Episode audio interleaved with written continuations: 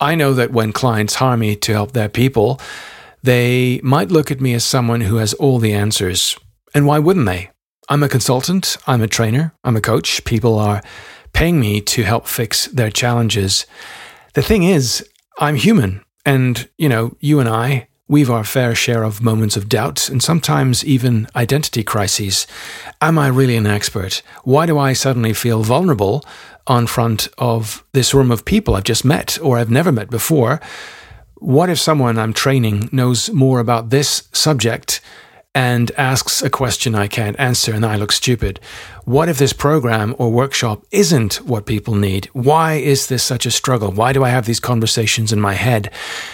And today's guest, Grace Marshall, suggests that all of these voices of doubt in your head are totally normal. She writes that you have to let go of being right, of having all or any of the answers, and as a great coach or trainer, be willing to get stuck into the questions instead.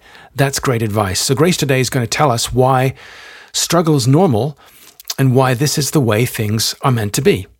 This is the Training Business Podcast.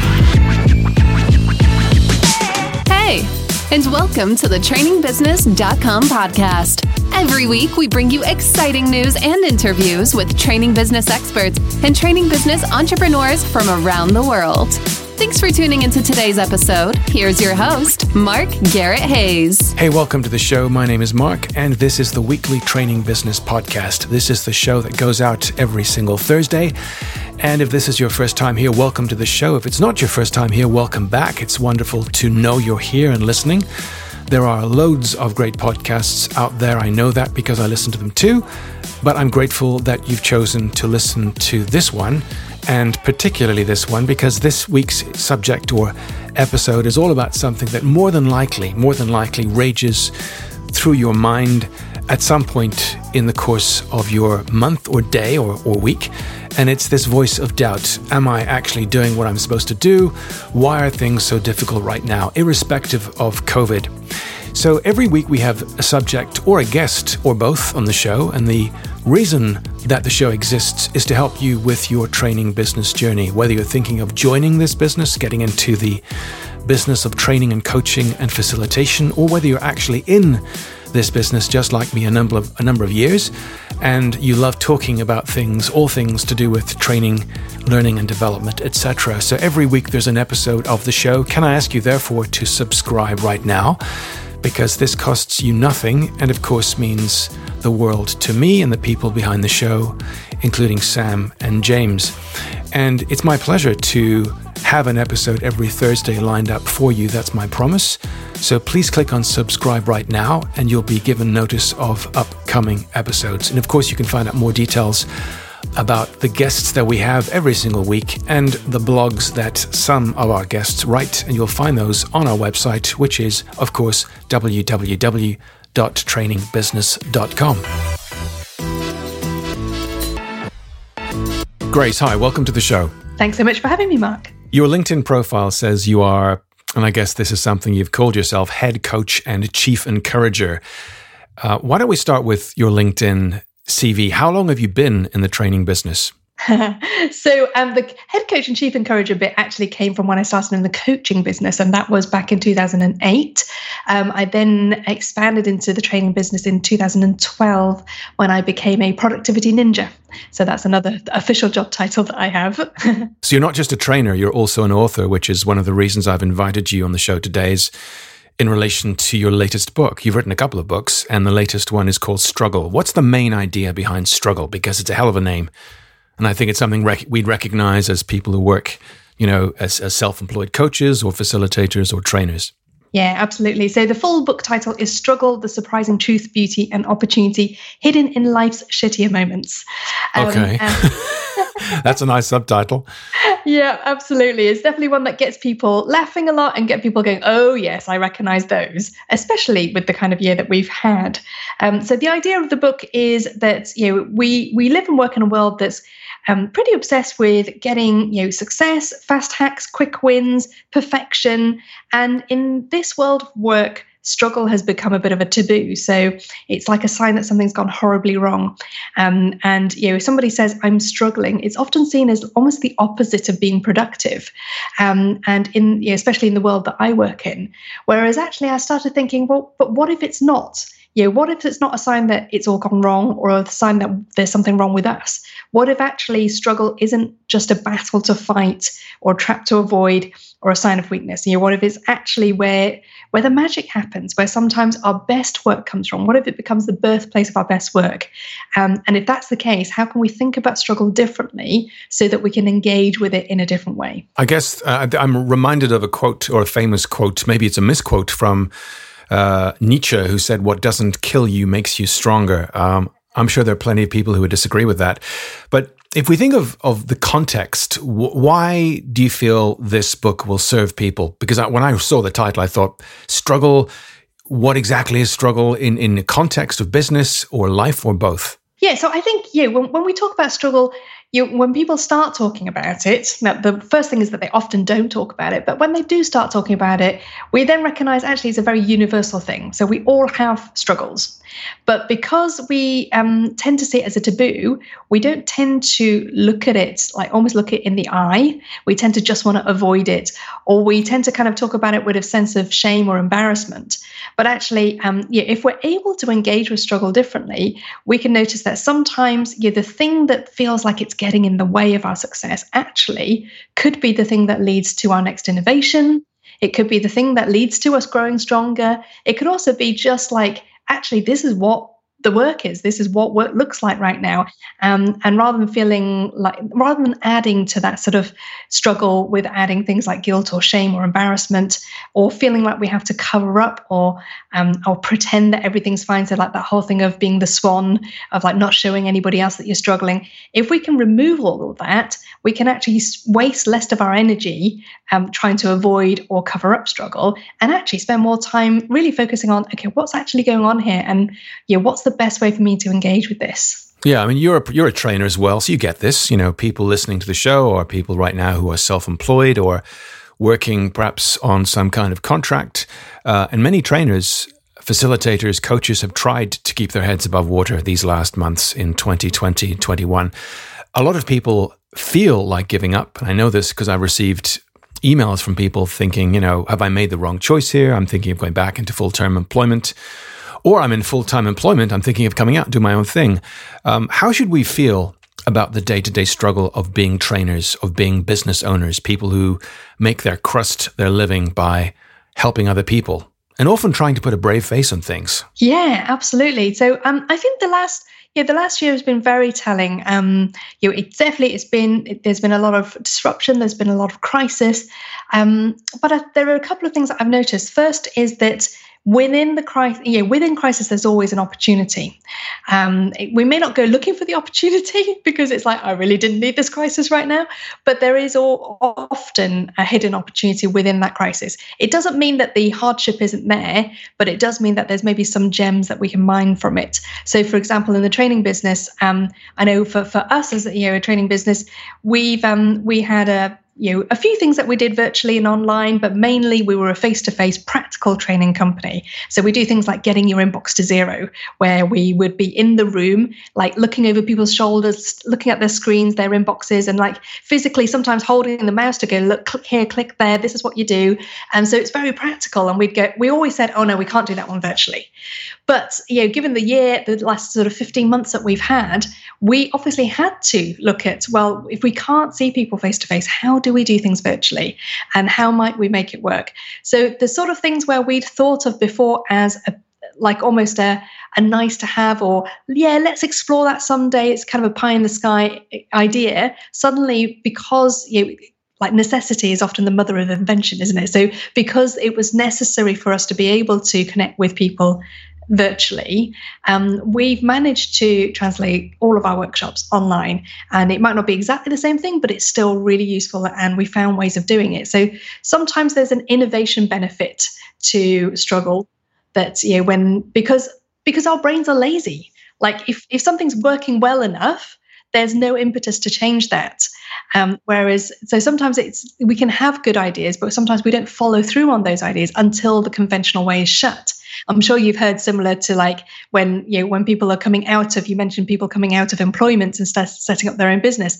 Often it's not until you know, they they have like redundancy or they, they, something like that that kind of gives them that impetus to go right now's the time to make this happen even though i've thought about it for years. So it sounds like we're in solution mode there. We're talking about the solution.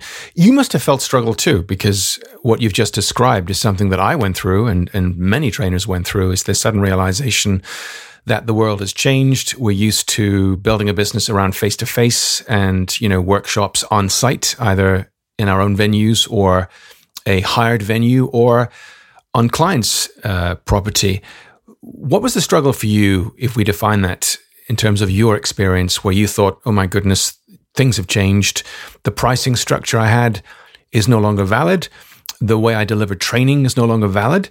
Uh, and what people want from me in some respect is no longer valid. What was that like for you? Yeah, so for me, I think um, there are various things. So the, the, the most immediate one was obviously the work that I had booked in the diary all got postponed or cancelled. So oh, yeah. I went, yeah. I went from being like, okay, this is like the busiest month uh, you know ever to ah, okay, now I have a very clear diary. Um, so there was there was that struggle. Um, the I guess the financial side of things, I was in a fortunate position that um, you know I'd, I'd, been through a, a number of years of of um, you know having quite a lot of opportunities. So we I'd built up quite a lot of um, margin in in terms of finances. So I didn't feel the wolves at the door quite so keenly as maybe some of my other colleagues had. Um, so for me, you know, one of the things I realized was when um, oh who was it who said uh, the name will come back to me probably later, but um, you know, I, I, remember reading about somebody talk about poverty, and they said that like you know, poverty basically gives you a very um, short-term vision. Like you don't you don't worry about the future because you're just worrying about how do I put food on the table. And what I noticed was, um, I think somebody said, "Yeah, we're on the same storm, but we're not in, all in the same boat." And for for some trainers in particularly, um, that actually the boat they were in was like, this is sinking. And it's really hard for me to even figure out. It's really hard for us to get creative sometimes when we're in that mode of like, I just need to survive. Um, so as a team, we had a mix of people in different boats. So there was me kind of going, financially, I'm okay. I had colleagues who were going, actually, I need to figure out how I'm going to pay the mortgage. So, um, so we we came together to help each other out. So because I had more bandwidth to think more creatively, I was part of the team that started looking at um, what other products can we create. You know, eh, what are people really struggling with? What can we help them with? And we ended up coming up with um, a new product called the um, Productivity Ninjas Guide to Remote Working. And we actually did a whole load of free sessions um, that people could sign up to um, to just to be helpful and get stuff out there. And then also, with, then we found that people would come to that and then they go, actually, my team could use this or our organization could use this. And then they booked us to deliver that workshop. Um, but I mean, yeah, for me, I think the struggle for me personally was a lot of change, high change, high uncertainty, a lot of decisions to make. And, and even simple decisions like if I need to pop out to buy some milk because we've run out of milk, like even that wasn't a simple decision anymore because it's like oh i need a mask am i allowed out? And all of that kind of stuff. So for me i think it was the cognitive overwhelm was the biggest struggle but i know certainly for other people it was the financial side of things um, and also just the high uncertainty of like how how i normally live and and how i normally earn a living has completely changed some people lost their jobs. Some people thought, you know, this is a great chance to write a book as you've done and are doing, uh, it's a chance to redirect my skill set. Some people have changed careers. Um, and I'm minded of a, a, quotation from your book, which in which you quote something that J.K. Rowling said, where she said that failure meant stripping away the inessential I stopped pretending to myself I was anything other than what I was, and I began to direct all my energy into finishing the only work that mattered to me. Had I really succeeded at anything else, I might never have found the d- determination to succeed in the one arena I believed I truly belonged. I was set free, and because my greatest fear had been realized, and I was still alive, and I still had a daughter to whom I adored, and an old typewriter and a big idea. And so rock bottom became the solid foundation on which I rebuilt my life. So from your book, are there stories of people who perhaps in a in a sphere or a field of endeavor not a million miles from training or coaching or consulting, have you stories of people who've shared with you experiences where they felt almost reborn on the back of a struggle like this, where, you know, all of a sudden everything changes, rules change, but uh, now they realize this is what I meant to do? Yeah, really interesting question. I think there, I'm trying to think what stories there are in there that would particularly resonate um, for trainers. Um, actually, I think one, yeah, one of the stories I talk about is is just my own, um, my, yeah, my, my own journey, um, and I don't, you know. I didn't have a, a, rock bottom story quite as dramatic as J.K. Rowling's, um, but thank uh, God. One of yeah, but one of the things that um, that I can relate to is the uh, what I call the curse of the capable. So I grew up, you know, as, as a straight A student, uh, people pleaser, um, very much about like what do I need, to, who do I need to be in order to be successful? That was kind of, or, or in order to fit in, or in order to belong. That was kind of how I grew up, um, and so I kind of, you know, came out of school, went to university, got a degree, got a job. And I actually hit a wall quite early on in my career where I, um, because I worked for a small startup. So I think in, in those kind of environments, if something's not quite right, you get to know quite quickly. Um, and um, and actually, I'm really grateful for that experience because the long and short of it was that I had my career crisis early. I had my midlife crisis in my mid 20s. Um, I quit my job. I started a family, and tell, I'll tell you what. After I started my family, that's ex- know, when the real identity crisis started. Um, but then after that, I started looking at okay what what do I really want to do? Not just like what am I capable of doing? What will someone else pay me to do? Um, but actually, what's the what's the truly you know the, the thing I really want to kind of you put my efforts into and want to pursue? And that's how I ended up in coaching. That's how I ended up on the journey that I'm on now, um, where I, I, can honestly say I, I, thoroughly enjoy my job. And yes, there are still struggles, obviously, um, but I thoroughly enjoy you know, kind of what I'm doing. Now, if I had been in a situation where maybe it wasn't quite so cutting, maybe I worked for a big company and the first job wasn't a great fit, so maybe they moved me on to a different department, you know, might, might have gone sideways, gone different, you know, different kind of avenues.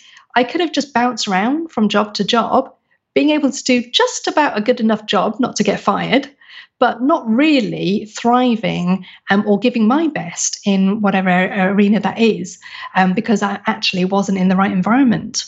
So, people who are listening to this and thinking, you know, this should be easy. Um, I now have got an opportunity to reinvent myself, but I'm still not clear on what I've learned from all this mess with with COVID. Um, it's a shock to the ego and people's sense of self worth when, you know, they talk to someone, they produce some kind of learning program online or offline, and all of a sudden they feel this is not working. Uh, maybe I should just quit and go back to doing what I'm I used to do. Um, what if, and you in the book you say this that what if we're missing the lesson here that actually the, the teaching, the learning is not uh, the success, but it's the failure. Um, and what you also call the gift of resentment. What does that mean? Yeah. So I think it's um one of the phrases you said just at the beginning of that was this should be easy. And I think that's really telling because like that's that's how we see struggle is like you know, it struggle is almost a sign of like something's wrong because this should be easy. But actually sometimes you know, things are hard. And um, so even just like the acceptance of you know when i'm struggling it doesn't mean i shouldn't be struggling you know so maybe even just allowing ourselves permission to struggle um, helps to begin with um, and then when it comes to the gift of resentment, is really just recognizing that sometimes um, resentment can be good information.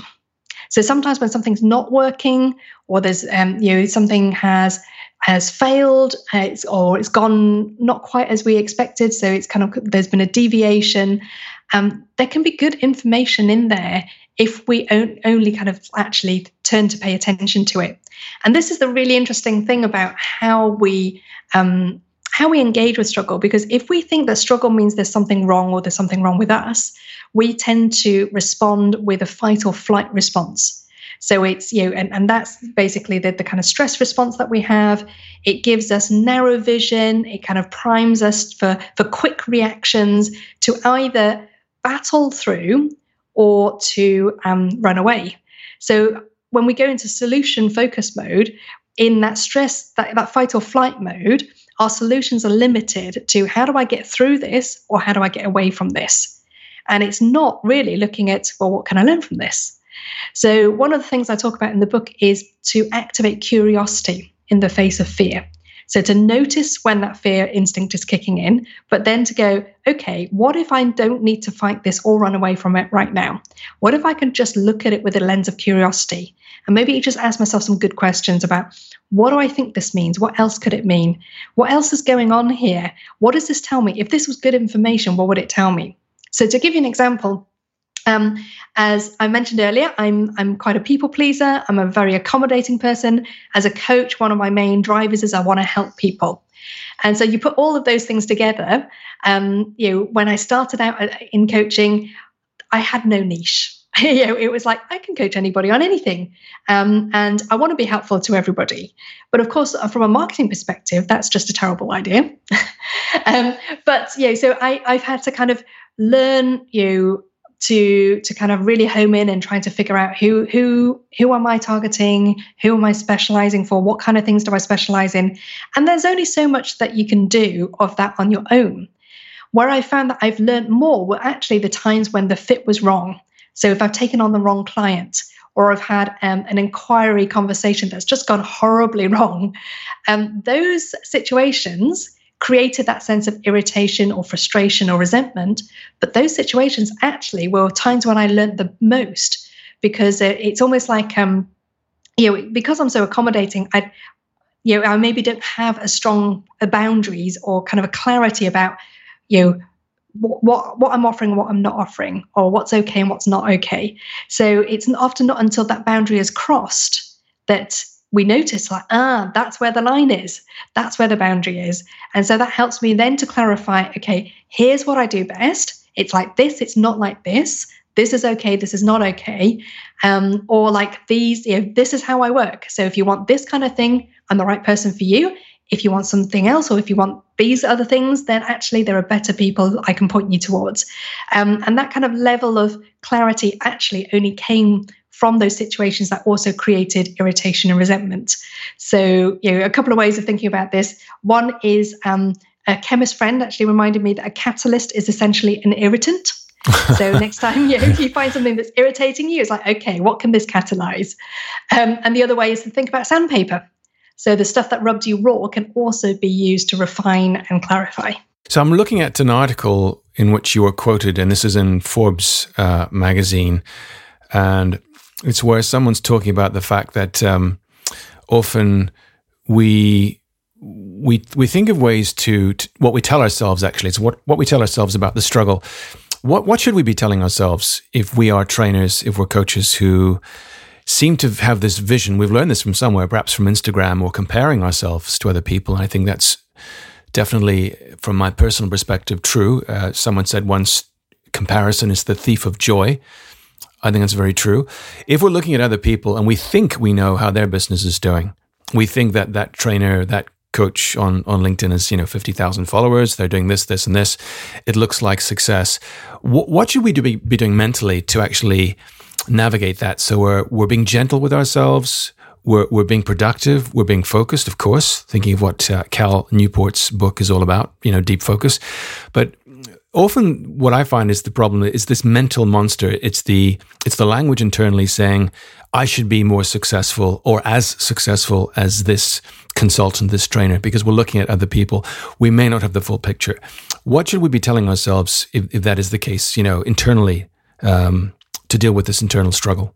Yeah, so I think it's first of all maybe recognize that recognize that what are those shoulds that you're telling yourself um, and then and then we can yeah we can kind of question that. It's like, how true is that? What's the evidence for that? And what if that's not true? What if, yeah, what if that's, know, what else could be true here? So I think that kind of playing around with curiosity, recognizing the lens that we're looking at something with, but also then challenging that and looking for other perspectives um, is always a really good exercise to do. And that's an exercise you can do by yourself. It's an exercise you can do with a thinking partner. That's often an exercise I do as a coach. What's a thinking partner? I like that.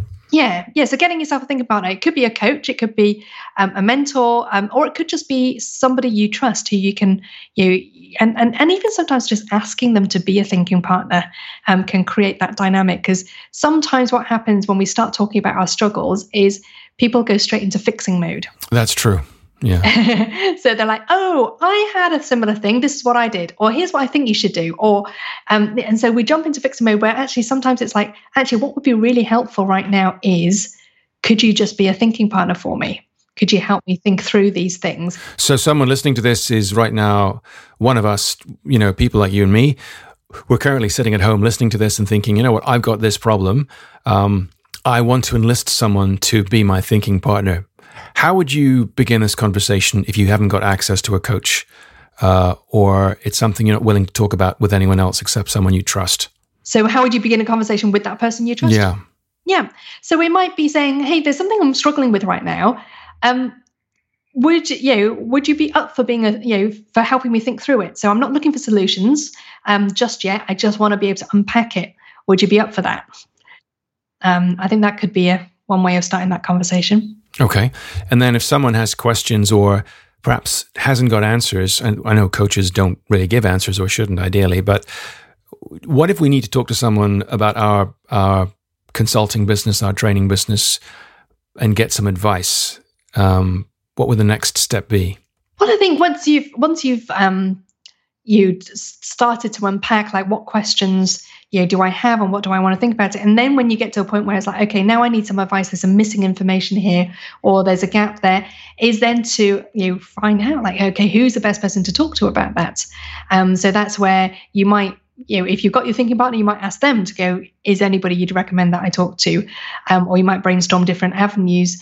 Um, but I think that's also where things like our networks, our communities can come in. So, you know, being part of a training community, having other trainers that, that, um, that you can go to to go i'm after some advice now um, you know what what can you recommend here's the situation i think that that's where um, the the beauty of not struggling on your own comes in yeah i like that idea of of having perhaps other trainers other um, facilitators in your network and you can say look i want to reveal something it's it's perhaps something that um, i'm finding it difficult to share or uh, give away because it's to do with my business, but actually, right now, I'm struggling with X or Y. Uh, would you like to be my thinking partner on this? Um, is that the kind of thing you would do? I mean, if, if you're right now, because the thing is, we often, as trainers, we often feel, hey, we've got to have the answers. We're the people giving people answers for a living.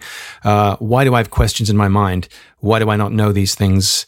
Uh, why do they not come to me automatically? Yeah, that, that, absolutely and and again that's something that i challenge in the book of like you know, if you're the professional the expert um, is the definition of an expert the person who always has all the answers um, or you could the definition of an expert be someone who's asking like the next question. So someone who has certain amount of answers and is able to like give those answers and help people, but also has an eye on the horizon of going, well, okay, so what are the new questions I need to be asking?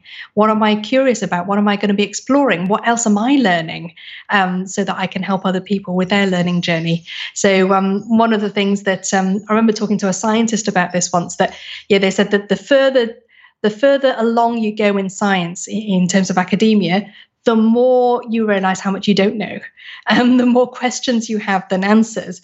And so maybe having lots of questions, you know, isn't a sign that you you're not a professional or the you don't know what you're talking about. Maybe having lots of questions is a good sign that you're you are a professional. You're at the kind of the edge of that horizon, and you're pushing the territory forwards, and you're you're you're going into unknown territory rather than staying in this in the kind of comfort of what you know.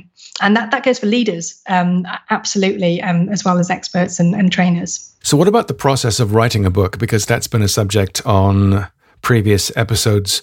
Is the value from writing a book um, you, you're leading with that name struggle when people think of grace marshall do they think of productivity ninja or struggle or all of these things and my second question then is how has this helped your business writing these books mm, okay um, great question so I guess for my business, it's evolved over time. So if you think of kind of starting off as a coach, you could coach anybody on anything.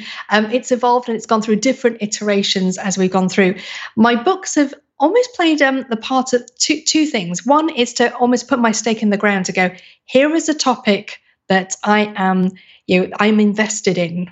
Um, so it's like putting a stake in the ground to go like, here's here's stuff that I, you know, I'm at, I'm happy to help people with and I'm invested in, and I'm digging deeper um, into those things. And the second thing is that it's, um, I found um, as a trainer and as a coach that books are really sort of door openers for me. So some people often ask me like, you know, what's your revenue stream like from the book? And um, I always laugh because royalties you know, unless you are J.K. Rowling and you're selling that number of um, copies, quite often, especially with business books, um, the revenue isn't actually going to come directly from just royalties. Um, having the royalties is nice, absolutely, um, but yeah, the main revenue actually is in the doors that it opens. So it's um, it's being known for a particular subject and then being asked to speak on that, for example, or to be asked to run training sessions on that, or developing the training program that goes around the book. Um, so for me, having you know my my first two books were productivity related. My first book is actually what then like led me to develop connections to end up here working with Think Productive as their first female productivity ninja back in 2012. Um, but then my second book is the um, was published by Pearson and it won an award with the Chartered Management um, Institute. So it was it won the Management Book of the Year Commuters Read Award. So yeah, so again, so that that kind of being an award-winning author then opened some more doors. Um, and then this third book has just gone out, um, and my hope is that it starts conversations. So it's you know starting conversations into you know maybe actually where productivity meets mental health and well-being, for example. Um, that's a that's definitely a, a kind of area that I'm interested in exploring. But even like things like um, you know, exploring your kind of productivity struggle and creativity and innovation. And um, you know, there's a bit in the book where I talk about mistakes and how often the culture that we have around mistakes is that you know, making a mistake is maybe inevitable, but it's not a productive use of your time because you're wasting time having to fix it and things like that. But actually, some of that culture means that we don't learn and we don't innovate and we don't grow. So, you know, some of the stuff around our culture um, and you know making mistakes creativity, innovation. Those are all areas that I'm really interested in. But I'm hoping that struggle will, you know, that I've been exploring with struggle, and now that it's out there, I'm hoping it'll help other people to explore it. And if they want to include me in the conversation, I'm up for that. Tell me the truth. Was was writing these books a struggle? Because I'm because a lot of people say I have a book in me. I'm a trainer. I'm a consultant. I know I could write something which people would read and find valuable. I just can't get this damn thing down on paper, or it's just driving me crazy. Uh, I'm giving up. That's a great struggle in itself. Absolutely. So here's the truth. Um, I don't know anyone who didn't, who didn't struggle in writing their book. Um, so it, struggle is absolutely the territory when it comes to book writing, and even knowing that I think helps because I think you know again it's that whole like I'm finding it too hard, so maybe I should give up. Maybe I'm not cut out for this. Um, that's often the narrative. But the narrative that um, I've discovered is far more helpful is rather than think of like um, you know, this is getting in the way of my work. It's like this is the work. Um, you know, so you know, if I'm struggling with it, it's like this is what it looks like to write a book. That we we all do struggle with it, um, and you know, and and so therefore we don't have to kind of rail against it, but also therefore we can use whatever resources or attention or um, focus that we have on you know on the job at hand rather than on beating ourselves up for not you know, not finding it easier. Um, so yes, it absolutely, you know, it was a struggle to write the books in, in different ways. Um, you know, the second book, for example, were, felt very much like, you know, if I had to write everything I know about productivity, what do I put in it? Um, so that there was a certain amount of pressure involved in that. Um, and, and that was a struggle in itself. Uh, there's a lot of kind of ego wrangling there and, um, and, and a lot of imposter syndrome as well. Yeah. Um, but then in the second book, it was it was almost a different thing because it, this wasn't like here's something I've been talking about or helping people with for you know for for a decade, and they you know, and I'm writing a book to say here's everything I know about it. The third book, you so, so struggle, is very much an exploratory book. It's I've got an idea here, and I want to explore that with you. Um, and so it, it was something I was learning as I was writing rather than I've got all the answers figured out. So it's a book that asks questions um, and gives insights that gets people thinking differently. But it's not a book that is like, here's an authoritative, here's how we should tackle struggle. Um, you know, because actually, I don't think that would be that helpful anyway.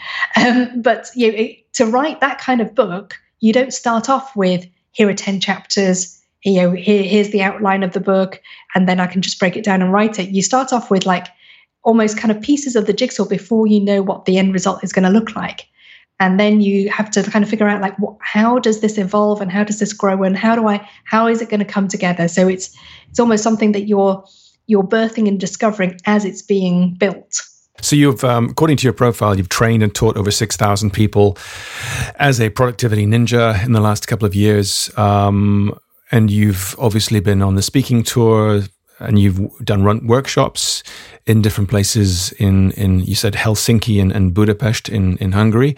What's what's next then for for you?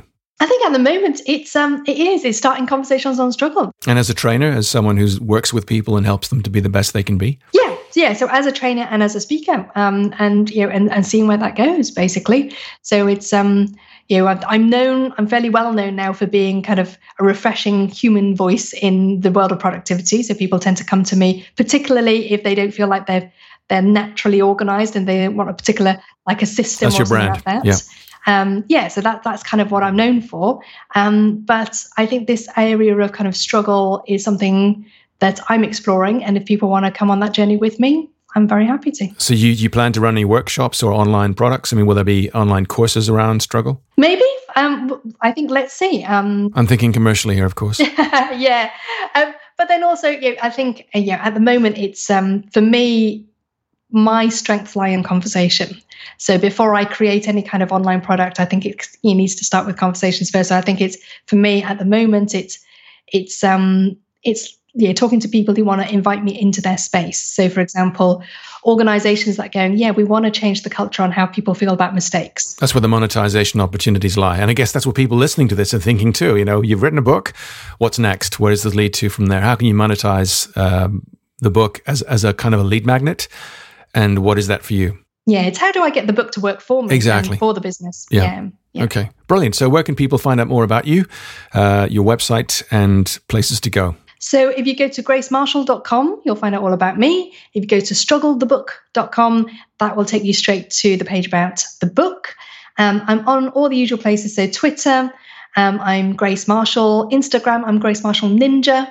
Um, LinkedIn, you'll find me if you put in Grace Marshall Productivity Ninja, you'll find me there. Um, and same on Facebook as well. Grace, it's been a pleasure having you on the show. Thanks for your time. Thank you so much for having me, Mark.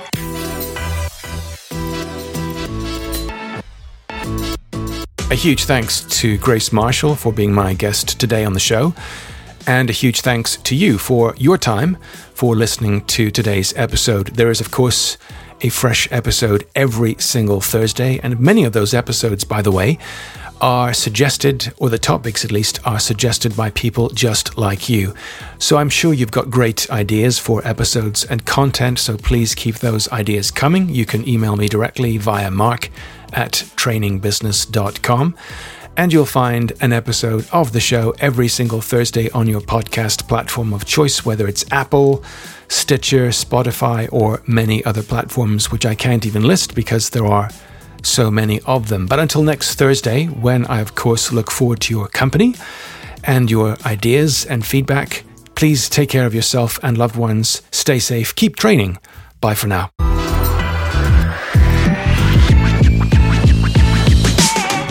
Once more for listening to this episode of the trainingbusiness.com podcast. Go to trainingbusiness.com and subscribe right now to be notified of great competitions, upcoming VIP episodes, and amazing special offers to help you succeed in your training business. See you next time.